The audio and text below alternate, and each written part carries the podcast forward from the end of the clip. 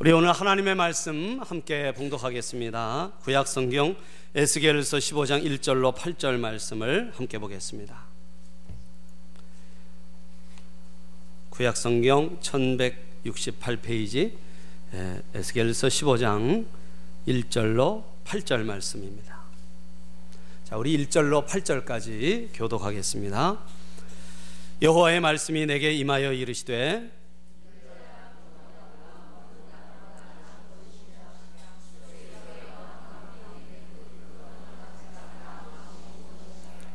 그 나무를 가지고 무엇을 제조할 수 있겠느냐?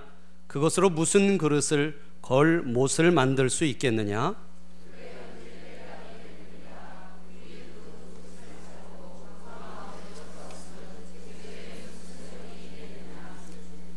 그것이 온전할 때에도 아무 제조에 합당하지 아니하였거든 하물며 불에 살라지고 탄 후에 어찌 제조에 합당하겠느냐?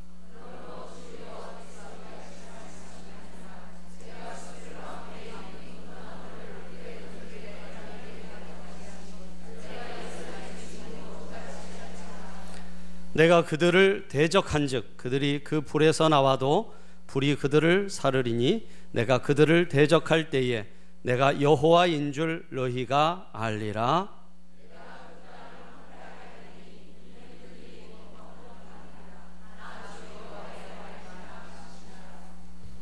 아멘. 우리 이 시간 말씀 나누기 전에 찬송한 거 하나님 앞에 찬양 드리고 우리 함께 말씀 나누겠습니다. 찬송가 502장 빛의 사자들이요. 저와 여러분이 하나님의 빛의 사자들인 줄로 믿습니다. 할렐루야. 세상에 죽어가는 영혼들을 향해서 우리가 빛이 되어서 하나님의 빛을 비추고 그들의 영혼을 구원하는 귀한 주의 백성 되기를 축복합니다. 예, 우리 이런 고백을 가지고 우리 함께 빛의 사자들이여 박수하면서 함께 찬양하겠습니다.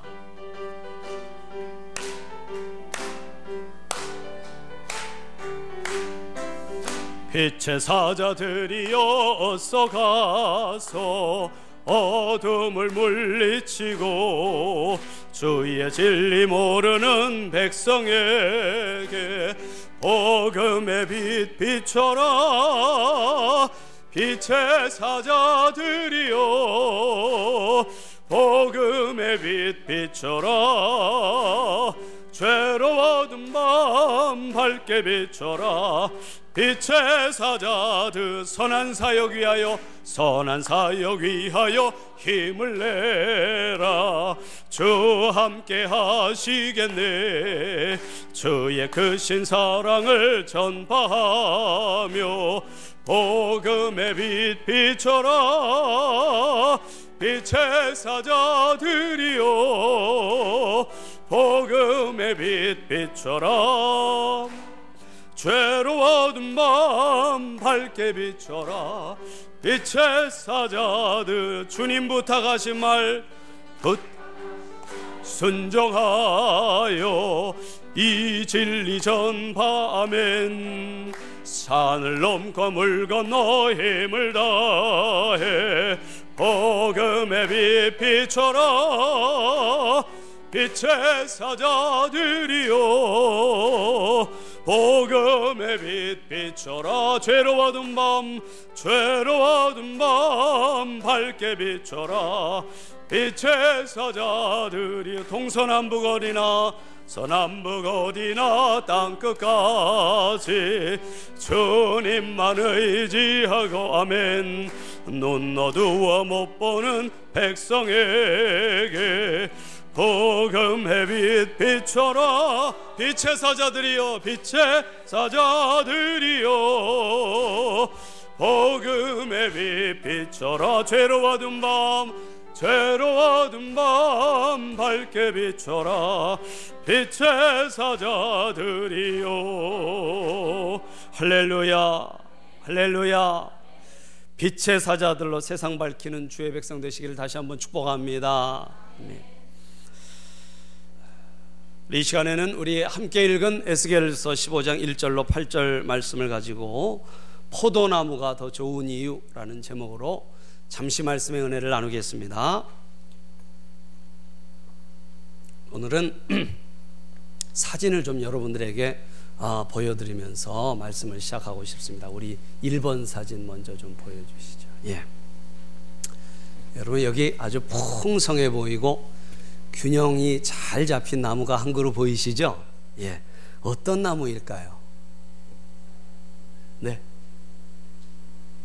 겨자나무는 아닙니다.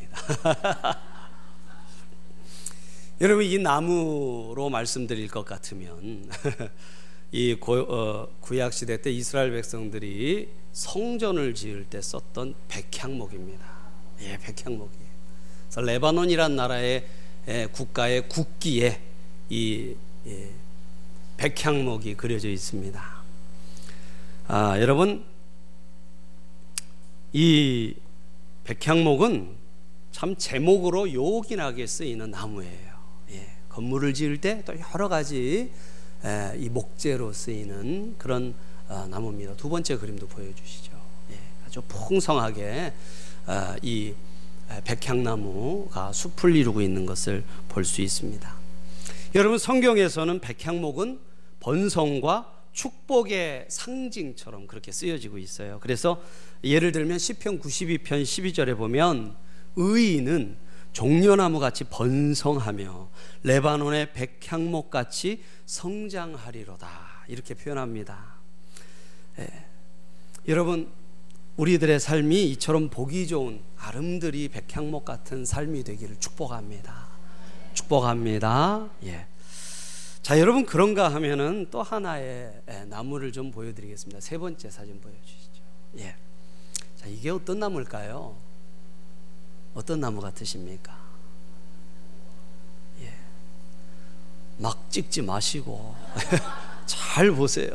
열매도 좀 달려 있거든요. 예. 예, 이 나무는 포도나무예요. 포도나무. 예. 앞에 백향목과 비교하면 사실 별로 볼품이 없습니다. 자그마하고요. 그리고 그 다음 사진도 좀 보여주시죠. 예. 가까이서 보면 이렇게 나무 줄기가 이렇게 휘어져 있어요. 휘어져 있고 사실 이스라엘로 가면 이 포도나무가요 거의 땅에 닿을 듯이 아주 낮게 자랍니다. 그래서 이게 나무인지 그냥 잡초인지 구분하기도 힘들 정도로 그렇게 볼품없는 그런 나무예요. 거의 땅에 닿도록 옆으로 가지가 퍼지면서 자라기 때문에 이 이스라엘 백성들이 돌을 받쳐주기도 합니다. 땅에 닿아버리면 열매가 못 맺거든요. 그렇죠? 그래서 이 돌로 받쳐주기도 합니다. 그래야 땅에 다 썩지 않고 열매를 맺습니다. 예. 자 이제 불을 좀 켜주시고요. 여러분 두 나무는 여러분이 보신 대로 너무나 대조적입니다. 모양으로 따지면 백향목은 100점이에요. 100점이고 포도나무는 낙제죠. 나무 같지도 않아요. 그래도 여러분 사람들은 포도나무를 백향목 못지않게 귀하게 여깁니다. 여러분 포도는 이스라엘 사람들이 가장 귀하게 여기는 몇 가지 중에 하나였어요. 그들의 땅에서 나는 것들 중에. 그래서 신명기 8장에 가보면 7절 8절에 모세는 하나님께서 주실 가나안 땅이 얼마나 좋은 곳인가를 다음과 같이 설명했습니다. 내 하나님 여호와께서 너를 아름다운 땅에 이르게 하시나니 그것은 골짜기든지 산지든지 시내와 분천과 샘이 흐르고 밀과 보리의 소산지요 포도와 무화과와 석류와 감람나무와 꿀의 소산지라. 여러 과일들 중에 포도를 제일 앞장 세우고 있습니다. 여러분 그렇다면 사람들이 포도나무를 귀하게 여기는 이유는 무엇일까요? 예, 그것은 뭐 두말할 것도 없이 포도 열매 때문입니다. 그렇습니다. 포도 열매. 포도나무의 존재의 의미는 어디에 있어요? 포도 열매에 있어요. 포도 열매. 여러분 오늘 본문 2절을 한번 보세요. 하나님께서 질문하십니다. 그렇죠? 2절에 보면 하나님이 질문하시는 게 나와요. 2절 한번 읽어볼까요? 2절 시작. 포도나무가 모든 나무보다 나은 것이 무엇이냐? 숲속의 여러 나무 가운데 있는 그 포도나무 가지가 나은 것이 무엇이랴. 포도나무가 다른 나무보다 나은 점이 무엇입니까? 여러분 다른 게 뭘까요? 그렇습니다. 그것은 포도 열매밖에 없어요. 포도나무는요 다른 용도로는 전혀 쓸모가 없습니다. 전혀 쓸모가 없어요. 3절을 이어서 보십시오. 3절 한번 읽어볼까요? 3절 시작. 그 나무를 가지고 무엇을 제조할 수 있겠느냐? 그것으로 무슨 그릇을 걸 못을 만들 수 있겠느냐? 예. 자, 하나님이 그렇게 물으셨어요. 뭘 만들 수 있겠느냐? 대답은 뭐예요? 아무것도 만들 수 없습니다. 예. 여러분, 포도나무로는 아무것도 만들 수가 없습니다. 집 짓는 제목도 못 만들고요, 생활에 필요한 도구도 만들 수 없고, 하다못해 하나님 질문에 있는 말처럼 못 하나도 만들 수 없어요, 이 나무는. 예. 그래서 포도나무가 포도 열매를 맺지 못한다면 이제 단 하나의 용도만 남게 돼요. 4절 앞부분을 여러분 보시기 바랍니다. 4절 앞부분 읽어볼까요? 시작. 불에 던질 땔감이 될 뿐이라. 그렇습니다. 열매를 맺지 못하는 포도나무는요 이제 한 가지 용도밖에 없다는 거예요. 뭘로 쓴다고요? 땔감으로 쓴다는 거예요. 네. 그렇죠 여러분. 아까 여러분 보셨잖아요. 이렇게 막 작고 구부러지고 얄팍한 나무 어디에다 쓰겠습니까? 그렇죠. 불에 던질 땔감밖에 안 돼요. 열매를 못 맺는다면. 예. 본문의 포도나무는 이스라엘 백성을 상징합니다. 이 포도나무는요 하나님께서 이 이스라엘 백성의 주로 비유하고 또 상징하셨어요. 성경 곳곳에서 하나님께서는 이스라엘을 포도나무에 비유하십니다. 시편 80편 8절 보면 이렇게 기록되어 있어요. 주께서 한 포도나무를 애굽에서 가져다가 민족들을 쫓아내시고 그것을 심으셨나이다. 예. 다른 민족은 민족이라고 하는데 이스라엘 백성은 뭐라고 하세요? 뭐라고 하세요? 포도나무. 예. 애굽에서 가져다 심으셨대요. 예. 애굽에서 가져다가 심으신 한 포도나무란 이스라엘을 말하는 것입니다. 하나님께서는 애굽에서 노예로 고통받던 이스라엘 백성을 건져서 구원하셨습니다. 모세를 보내셨고 많은 능력으로 그들을 구원하셔서 가나안으로 인도하셨어요. 여러분 이렇게 하시는 이유는 크게 두 가지였습니다. 하나는요 그들을 너무 사랑하셨기 때문이에요. 다른 하나는 그들을 통해 영광과 기쁨을 얻고자 하심이었습니다. 여러분 그런데 문제는요 이스라엘이 하나님께 너무도 큰 실망을 안겨드렸다는 거예요. 이런 하나님의 실망감이 성경 여러 곳에 나옵니다만 예를 들면 이사야서 5장 1절로 2절에 이렇게 말씀하세요. 나는 내가 사랑하는 자를 위하여 노래하되 내가 사랑하는 자의 포도원을 노래하리라. 내가 사랑하는 자에게 포도원이 있으며 심히 기름진 산해로다. 땅을 파서 돌을 재하고 극상품 포도나무를 심었도다.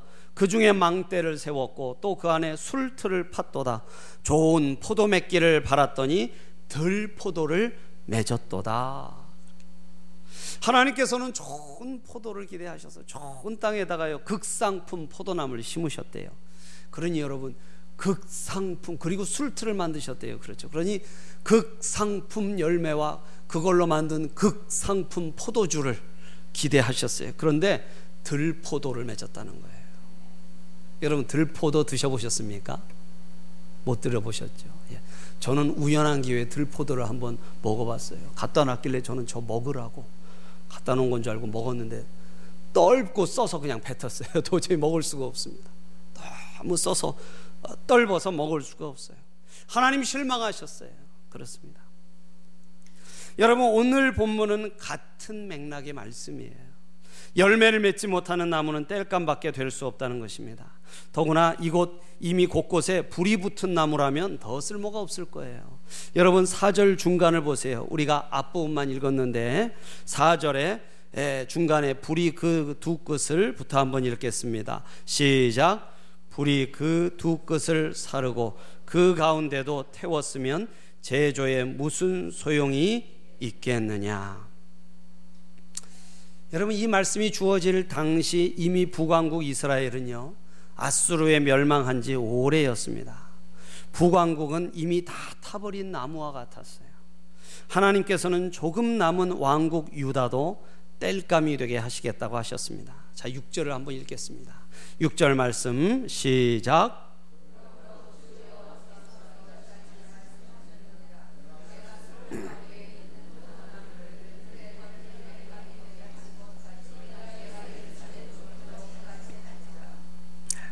그렇습니다.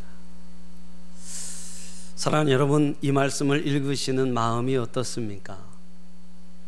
여러분, 말씀의 의미가 여러분 마음에 와 닿으시나요? 사실 이 말씀을 읽으면 참 무겁습니다. 너희는 포도나무다. 그런데 열매를 맺지 못하면 땔감으로 불에 던질 것이다 라는 말씀이기 때문입니다. 이 말씀을 ignore하면 하나님 앞에서 살아온 우리의 과거를 좀 되돌아보게 됩니다. 나는 과연 열매를 맺었는가? 2013년도도 벌써 가을의 한복판으로 접어드는데요. 여러분, 이렇게 비가 오고 낙엽이 막 떨어지니까요, 마음이 급해지지 않으세요? 네, 마음이 급해지시죠? 빨리 단풍 구경을 가야겠다, 떨어지기 전에. 네, 여러분, 이제 한 해가 끝나는 것 같은 그런 급박함이 우리 마음속에 있습니다. 이렇게 여러분, 2013년도도 다 지나가는데 나는 과연 열매를 맺었다고 자부할 수 있는가? 이런 부담감이 느껴집니다. 저는 여러분, 오늘 이 설교를 준비하면서 이 설교가 혹 비판이 되고 정죄감을 주는 설교가 될까봐 걱정이 됐습니다. 속칭 치는 설교가 될까 걱정합니다. 저는 그런 의미로 설교하고 싶지 않습니다. 여러분, 그렇게 할 수도 없습니다. 왜냐하면요, 이 말씀을 본문으로 설교하는 저도 참 하나님 앞에 곤혹스럽습니다. 그 이유는 제 자신이 땔감밖에 안 된다는 생각이 들었기 때문이에요. 쓸만한 열매도 못 맺었을 뿐만 아니라 사실 땔감이 되는 것조차 부족한 것 같아요. 가지라도 굵고 튼실해야 땔감이라도 될 텐데 그나마 빈약하니 불에 들어가자마자 사라져버릴 것만 같습니다. 그래서 저는 열매도 못 맺는 나무 같으니 라는 그런 말을 하지 않으려고 합니다. 그리고 이런 심한 말을 하지 않으려는 이유는 꾸중보다는 저 자신이 격려받고 싶기 때문이에요. 열매도 못 맺었으니 불 속으로 들어가라는 말보다는 이제부터 열매를 풍성히 많이 맺으라고 자신을 격려하고 싶습니다. 그리고 이 격려를요, 오늘 우리 찬양교회 모든 성도님들과 함께 나누기를 원합니다. 예. 사랑하는 성도 여러분, 우리 모두 하나님 앞에서요, 부끄러움을 느낄 수 있기를 원합니다. 적어도 열매를 제대로 맺지 못한 나무처럼 살아온 데 대해 부끄러움은 느껴야 합니다. 하나님께 죄송하다고 해야 될 것 같다고 생각해요. 그리고 이제 다짐해야 합니다. 이제부터 열매를 풍성하게 맺는 포도나무가 될 다짐을 해야 합니다. 여러분, 풍성한 열매를 맺는 포도나무가 되는 우리 모두가 되기를 기원합니다. 그래서 우리를 향한 하나님의 기대에 부응하기를 원합니다. 예. 할렐루야, 할렐루야. 예. 그렇다면 이제 우리가 마음에 두어야 할 것은 무엇일까요? 여러분, 우리가 마음에 두어야 할 것은 무엇일까요? 여러분, 우리가 인생을 살아가면서 많은 일을 하고 많은 것을 생각합니다마는 여러분, 우리가 예수를 믿고 구원받은 하나님의 백성으로서 우선 쓸데없는 다른 일에 신경을 쓰는 대신에 우리에게 요구되는 것들을 먼저 잘 해야겠다는 생각을 합니다. 하나님으로부터 요구받는 것들, 여러분, 그것이 우리의 인생의 우선순위잖아요. 믿으시면 아멘 하시기 바랍니다. 갑자기 믿음 위에 또, 믿음이 아니라 아멘 위에 또 작아지세요. 우리의 우선순위인 줄로 믿습니다. 예. 포도나무는요, 포도 열매를 맺어야 돼요. 믿으십니까? 여러분, 포도나무는요, 포도나무 열매만 맺으면 됩니다. 다른 것 필요 없어요. 포도나무에게 무화과나 감람 열매를 바라는 농부는 없어요. 포도만 잘 맺으면 포도나무의 사명은 끝납니다. 그것으로 충분합니다. 그것 하나로 이 포도나무의 존재 가치는 충분해요. 아무리 못생기고 자꾸 땅을 기어도 포도나무는 귀한 거예요. 열매를 맺을 수 있다면. 그런데 포도나무가 정작 맺어야 할 포도 열매는 맺을 생각을 하지 않고 무화과 열매를 맺으려 한다면 사실 이런 것이 문제죠. 여러분, 우리의 삶이, 돈을 벌고 이 세상을 만족하며 나의 마음을 만족해하고 풍성한 인생을 사는 것, 물론 그것 중요합니다만 우리에게는 하나님이 주신 열매를 맺는 가장 중요한 일이 있다는 거예요. 근데 우리에게는 우리가 맺어야 될 열매가 아니라 다른 열매를 맺으려는 그러한 시도들이 너무나 많습니다. 너무나 여러 가지에 우리가 생각이 뻗쳐 있다는 것이죠. 여러분, 제가 예전에, 지금은 이제 우리 침례 교단의 신학교가 과거엔 둘이었습니다. 대전에 있는 대전 침신이 있었고 안성에 수도 침신이 있었는데 지금은 합쳐졌어요. 근데 합쳐지기 전에 수도 침신대에서 제가 몇 년 강의를 한 적이 있었는데요.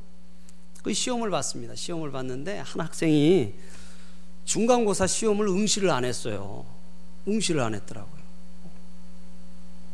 그러니까 여러분, 물론 그 시험만으로 모든 점수를 채점하지는 않습니다. 그런데 시험을 안 봐서 치명적이에요. 점수가 D를 줬어요. D. 그랬더니 전화가 걸려왔어요. 어떻게 D를 줬느냐? 어떻게 D를 줄 수가 있느냐? 아니, 중간고사 시험을 보지 않지 않았습니까? 그랬더니 사실은 기도하고 있다가 시험 시간을 놓쳤대요. 기도하고 있다가, 자기가 기도를 하루에 5시간 하는데 깜짝 놀랐어요. 5시간 기도하는데 기도하다 보니까 시간 가는 줄 모르고 있다가 시험 시간을 놓쳤다는 거예요. 그리고 자기가 교회 사역에 너무 바빠서, 지금 신학교를 다니는 분인데 벌써 교회 개척을 하셨더라고요. 그래서 교회 사역에 너무 바빠서 사실 이 시험을 볼 여력이, 그러니까 교회 사역하고 기도하느라고 시험을 볼 여력이 없었노라고. 그래서 교수님께서 아량을 베푸셔서 학점을 좀 달라고. 그 연세가 벌써 50이 넘으신 분이셨더라고요. 그래서 참, 야, 이런 사람은 사정을 봐줘야겠구나. 그래서 제가 사정을 봐서 그대로 D를 드렸습니다. 그래서 찾아왔어요. 찾아와서 만났어요. 그래서 제가 정중하게 말씀을 드렸어요. 전도사님 신학교에 오신 것은 목사로 준비되기 위함입니다. 사역을 위해 준비되고 공부하기 위해서 오신 것입니다. 그러니까 가장 중요한 것은, 우리 전도사님에게 지금 가장 중요한 것은 교회 사역도 아니고 기도도 아니고 공부하는 일입니다. 시험을 꼭 보셔야 하는 것입니다. 시험을 안 보셨으니 어떻게 할 수가 없습니다. 시험을 보시고 거기다 답 좀 끄적거리다가 정 모르겠으면 교수님 사랑합니다 이렇게 썼으면 제가 혹시 좀 더 줬을지도 모르겠어요. 시험을 아예 보지를 않으셨으니 저도 어떻게 할 수가 없습니다.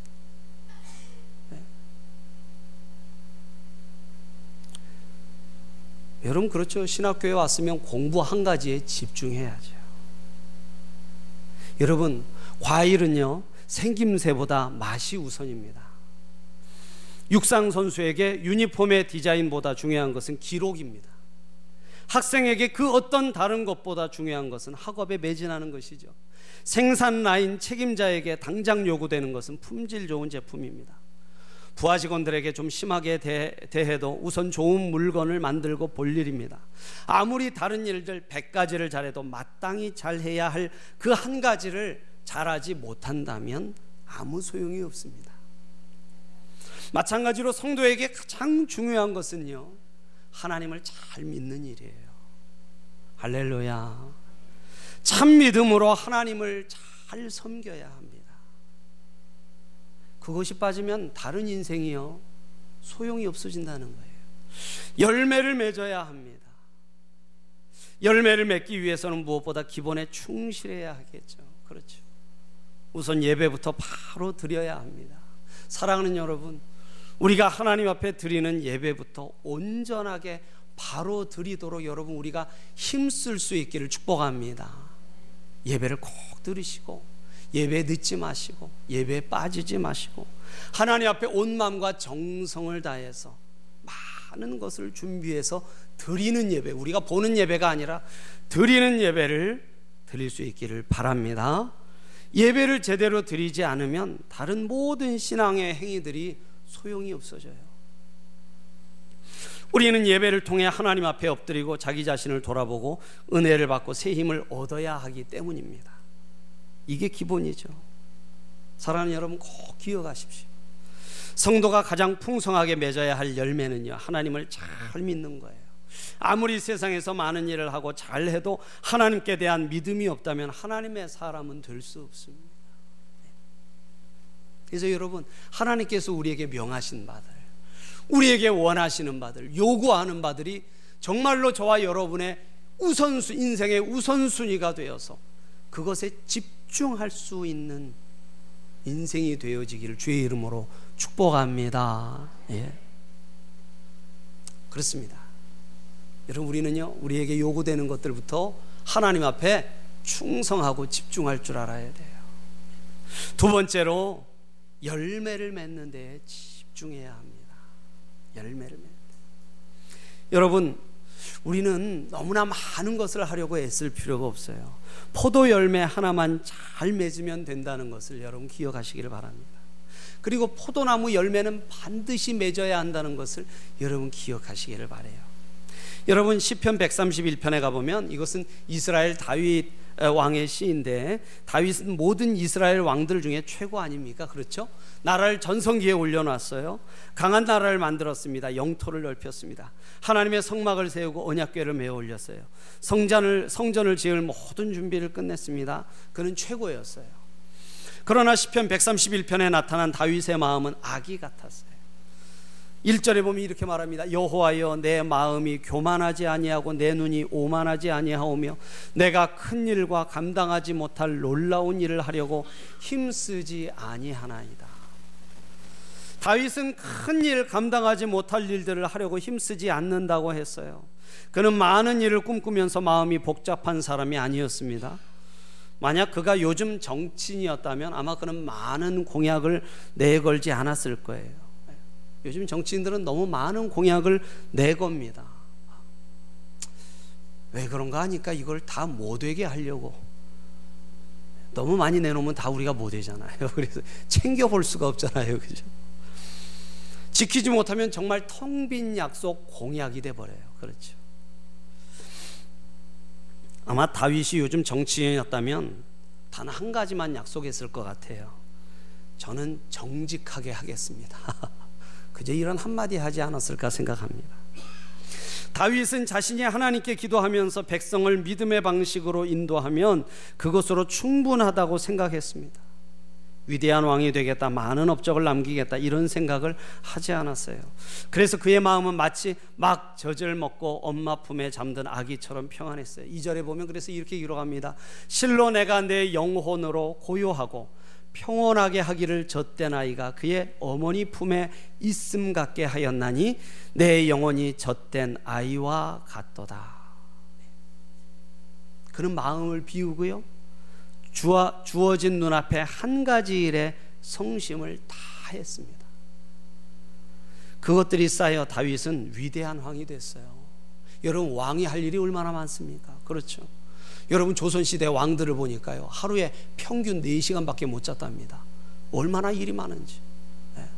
그래서 이 조선의 왕들이 요절한, 일찍 죽은 사람들이 많은데 이유가 수면 부족이 많대요. 잠을 못 자고 경무에 시달렸어요. 세종대왕 같은 분은 하루에 많이 자야 4시간이었답니다. 그런데 다윗은 모든 것을 물리치고 하나님께서 내게 명하신 것들을 이루는데 집중했다는 거예요. 그랬더니 그 나머지 것들은 하나님께서 이루시고 붙드시고 인도하신 줄로 믿습니다. 그렇습니다, 여러분. 복잡한 인생을 살아서 뭔가를 이루는 사람은 없습니다. 한 가지, 하나님께서 내게 주신 한 가지 인생, 그것에 집중해야 한다는 것이죠. 여러분, 미국의 16대 대통령인 아브라함 링컨이라는 대통령, 우리가 잘 압니다. 여러분, 이 링컨 대통령이 남북전쟁을 통해 흑인 노예를 해방한 것으로 유명하죠. 처음에 전쟁은요, 북군에 불리했다고 합니다. 북군이 불리했대요. 근데 게티즈버그 전투라는 전투에서는 열세를 면치 못했던 북군이 전쟁에서 승리할 수 있는 결정적 계기를 마련해준 중요한 전투였습니다. 게티즈버그 전투. 이 전투 이후 전쟁은 북군에 유리하게 전개되었습니다. 그래서 이 미국 남북 전쟁의 시발점이 아니라 어떤 분수령이 되는 새로운 국면을 맞이하는 아주 중요한 전쟁터가 되었습니다. 1863년 11월 19일에 링컨은 치열한 전쟁터였던 게티즈버그를 방문하고 전몰자 국립묘지 봉헌식에 참석하게 됐어요. 그날 링컨보다 먼저 연단에 오른 사람은 당대 아주 유명한 웅변가요, 또 매사추세츠 주지사와 하버드 대학 학장, 미국 국무장관을 역임한 에드워드 에버렛이라는 사람이었습니다. 링컨보다 먼저 강단에 올랐어요. 그는 무려 2시간 동안 연설을 했대요. 예. 그 뒤를 이어 연단에 선 사람이 링컨 대통령이었습니다. 링컨은 많은 말을 하지 않았어요. 그의 연설 시간이 딱 2분이었답니다. 2분. 연설에 사용된 단어가 겨우 266단어였대요. 예. 웬만하면 보통 사람 강연으로 들어보면 인사말이죠, 그죠? 인사말을 하면 한 300단어 될 텐데 266단어뿐이었답니다. 근데 이 연설은 그 다음날 신문에 대서특필되었고요, 미국 역사에 길이 남는 기념비적 연설문이 되었습니다.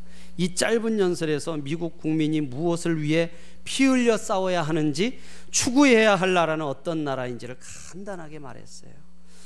그것은 여러분도 잘 알고 있는 대로 국민에 의한, 국민을 위한 이란 말이었습니다. 여러분 이 말 들어보셨죠? 예, 비스무리한 세 마디가 이렇게, 예, 국민에 의한, 국민을 위한, 예. 이 속에 모든 민주주의의 정신이 다 들어있었습니다. 그의 짧은 메시지는 사람들을 열광시켜서 하나로 묶었고, 결국 전쟁은 북군의 승리로 끝나 흑인 노예들이 해방되었습니다. 예. 여러분, 많은 생각과 많은 말에 골똘하면서 많은 일을 꿈꾼다고 해서 위대한 인생이 되는 것은 아닙니다. 한 가지만 충실하게 하면 그것이 쌓여 큰 인물, 큰 인생이 되는 줄로 믿습니다. 여러분, 저는 우리 하나님의 말씀이요, 짧은 한마디의 말씀이라도 우리 모두를 열광시키고 감동시켜 하나로 만들어서 주님이 우리에게서 맡기신 귀한 일들을 감당하고 세상을 변화시키고 세상을 놀라게 하는 귀한 일들이 우리 가운데서 일어나기를 축복합니다. 여러분, 예수님께서는요, 누가복음 10장 41절 42절에서 마르다에게 이런 말씀하셨어요. 주께서 대답하여 이르시되, 마르다야 마르다야, 내가 많은 일로 염려하고 근심하나 몇 가지만 하든지 혹은 한 가지만이라도 족하니라. 마리아는 이 좋은 편을 택하였으니 빼앗기지 아니하리라 하시니라. 예수님이 오셨어요, 집에. 마리아는 예수님의 말씀 듣는 걸 택하고, 마르다는 음식 준비, 여러 가지 준비로 분주했습니다. 주님, 저희 동생더러 저를 좀 도우라고 해주세요. 예수님께서 하신 말씀이에요. 마르다야, 너무 분주하지 마. 너무 많은 거 할 필요 없어. 음식 많이 준비할 필요 없어. 가장 중요한 걸 해. 한 가지만, 가장 중요한 걸 해. 말씀 듣는 거야. 마리아는 이 좋은 편을 택하였으니까 빼앗기지 않을 거다. 그렇습니다, 여러분. 우리가 자주 부르는 찬양 가사가 있어요. 내가 원하는 한 가지, 주님의 기쁨이 되는 것. 내가 원하는 한 가지, 주님의 기쁨이 되는 것. 그렇습니다. 이 한 가지뿐이에요. 이 하나가 전부입니다. 여러 가지가 아닌 한 가지. 주님이 우리에게 부탁하신 열매를 맺는 일에 저와 여러분이 집중할 수 있기를 축복합니다. 여러분, 주님께서 우리를 구원하셨잖아요. 그렇죠. 교회를 세우시고 은사를 부어주시고 우리의 인생을 살펴주시고 모든 신앙의 삶을 살게 하셨습니다. 말씀과 기도, 교제, 섬김 등등. 여러분, 이 모든 것이 향하고 있는 곳이 어딜까요? 바로 열매를 맺는 거예요. 그리스도인이 늘 구원의 감격과 감동 속에 살아야 하는 이유가 무엇입니까? 우리의 구원됨을 증거하기 위해서예요. 우리가 믿은 예수를 증거하는 거예요. 어찌 보면 그리스도인의 삶의 가장 초보적이고 기본적인 모습이 아니겠습니까? 구원이 놀랍고 감사하여 사람들에게 전하지 않을 수 없는 모습, 그래서 사람들에게 나의 구원됨을 전하는 모습. 여러분, 이러한 삶에 집중하라는 것입니다. 마지막으로 드릴 말씀은 어떻게 해야 열매를 맺을 수 있을까 하는 것입니다. 예수님께서는 그 원리를 말씀하셨어요. 열매 맺는 원리, 붙어있음의 원리예요. 한번 따라하시죠. 붙어있음, 붙어있음. 예. 포도나무 가지가 열매를 맺으려면 포도나무에 붙어 있어야 한다는 것입니다. 여러분, 우리 성경 한 구절을 좀 찾아보겠습니다. 요한복음으로 가시죠. 요한복음 15장을 보겠습니다.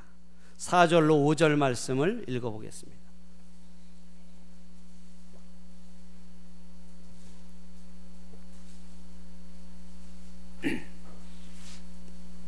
요한복음 15장 4절 5절. 우리 다 찾으셨으면 한 목소리로 합독하겠습니다. 요한복음 15장 4절 5절입니다. 시작. 내 안에 거하라, 나도 너희 안에 거하리라. 가지가 포도나무에 붙어 있지 아니하면 스스로 열매를 맺을 수 없음 같이 너희도 내 안에 있지 아니하면 그러하리라. 나는 포도나무요 너희는 가지라. 그가 내 안에, 내가 그 안에 거하면 사람이 열매를 많이 맺나니 나를 떠나서는 너희가 아무것도 할 수 없음이라. 할렐루야, 할렐루야. 여러분, 에스겔서에서 이스라엘 백성을 포도나무에 비유했고요, 이 말은 곧 우리가 포도나무라는 거예요. 그런데 여러분, 요한복음 말씀을 자세히 보면 우리가 포도나무인 건 맞는데요, 더 정확히 말하면 뭐예요? 우리는 가지라는 거예요. 가지입니다. 가지가 어떻게 해야 열매를 맺습니까? 붙어 있어야 돼요. 포도나무 열매, 포도나무에 붙어 있어야 합니다. 그래서 영양분을 공급받아 열매를 맺게 된다는 거예요. 그래서 나무로부터 떨어진 가지는 말라서 풀에 던져질 뿐입니다. 사랑하는 여러분, 주님께 붙어 있어야 합니다. 할렐루야. 오늘 우리가 이렇게 예배 드리는 것도요, 결국에는 주님한테 꽉 붙어 있으려고 여러분, 우리가 주님 앞에 나와서 예배하는 줄로 믿습니다. 예. 여러분, 엎드리십시오. 주님 앞에 가까이 나가시고 엎드리세요. 포도 열매를 맺는 포도나무가 되게 해달라고 기도하십시다.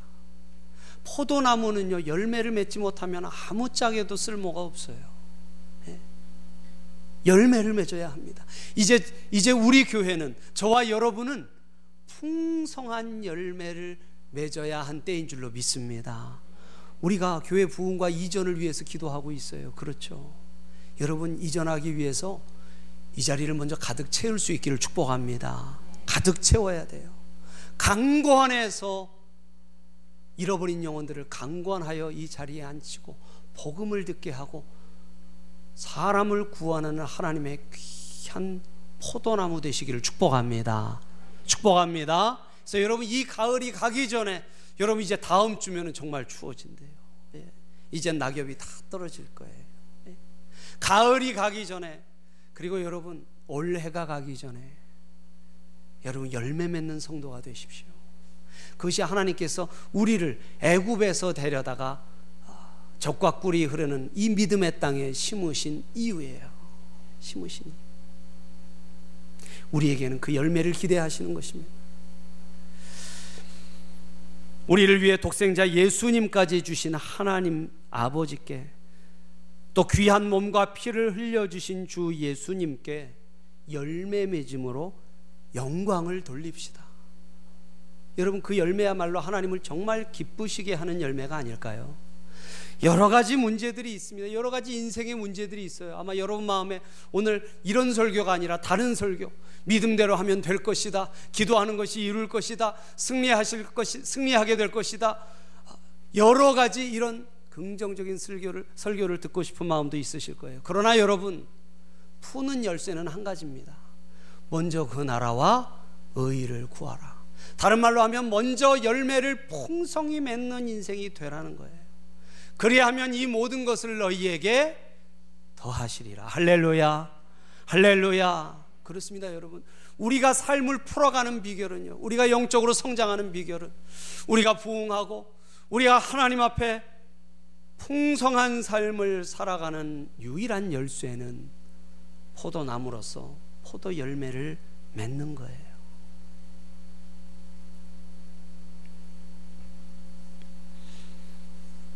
만 가지 은혜를 받았으니 내 평생 슬프나 즐거우나 이 몸을 온전히 주님께 바쳐서 주님만 위하여 늘 살겠네.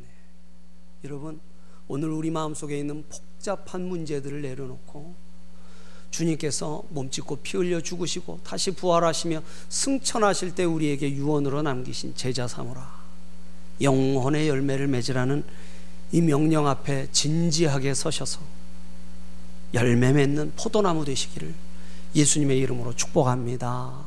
축복합니다. 기도하겠습니다.